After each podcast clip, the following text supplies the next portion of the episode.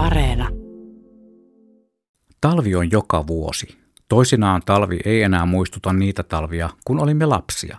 Silloin oli aina lunta ja pakkasta, ja kouluun hiihdettiin kesät talvet, vaikka olikin vasta tuulia ylämäki mennen tullen.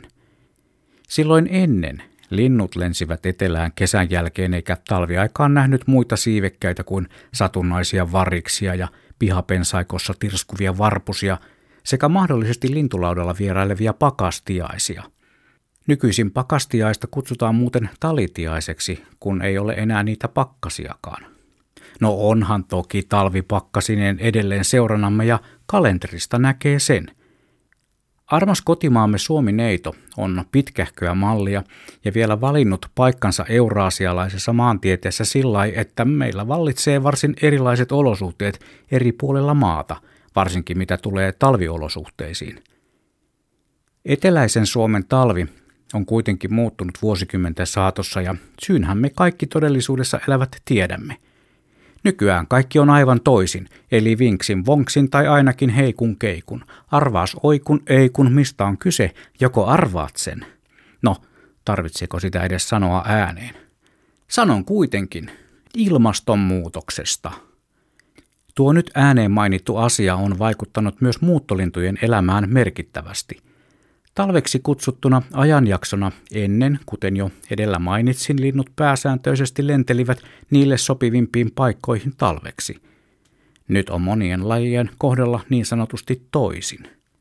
Kävelin päivänä eräänä Itämeren helmen armaan pääkaupunkimme keskustassa sijaitsevan Lahdenpoukkaman rantamilla. Juuri siinä, missä kauniit puiset huvilat reunustavat toista ja opera ja Finlandia-talo toista rantaa – Pakkasesta huolimatta Lahdella esiintyi paikkapaikoin vähän sulaa vettä. Talvisena aikana sula vesi houkuttelee aina muuttohaluttomia yksilöitä. Näin oli myös tällä kertaa käynyt.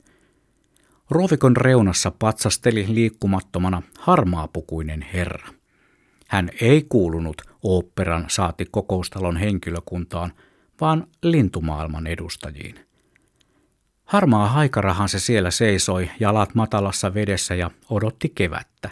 Harmaa haikara kuuluu juuri niihin lajeihin, joiden käytökseen leudontuneet talvet ovat tehneet muutoksen. Tämä ujo haikara seisoi yksin, kaiken keskellä yksin ja odotti. Ja odotti. Kevättä, niin kuin me kaikki, myös me siivettömät, jotka emme voi talveksi minnekään lentää – emmekä näinä aikoina edes käyttäen matkajärjestäjän rahaa vastaan tarjoamaa vaihtoehtoa. Haikara jäi sinne rannalle yksin seisomaan, minä jatkoin matkaani otettuani harmaa pukuisesta herraoletetusta valokuvan myös teidän kuuntelijoiden iloksi. Ja tuon kuvanhan voi muuten bongata Radio Suomen Instasta tai Fesestä. Myöhemmin sain kuulla, että samaisessa sulassa talvehtii myös jouhisorsa naaras – sen mä aion käydä kuvaamassa joku toinen päivä, koska se on mun luonto.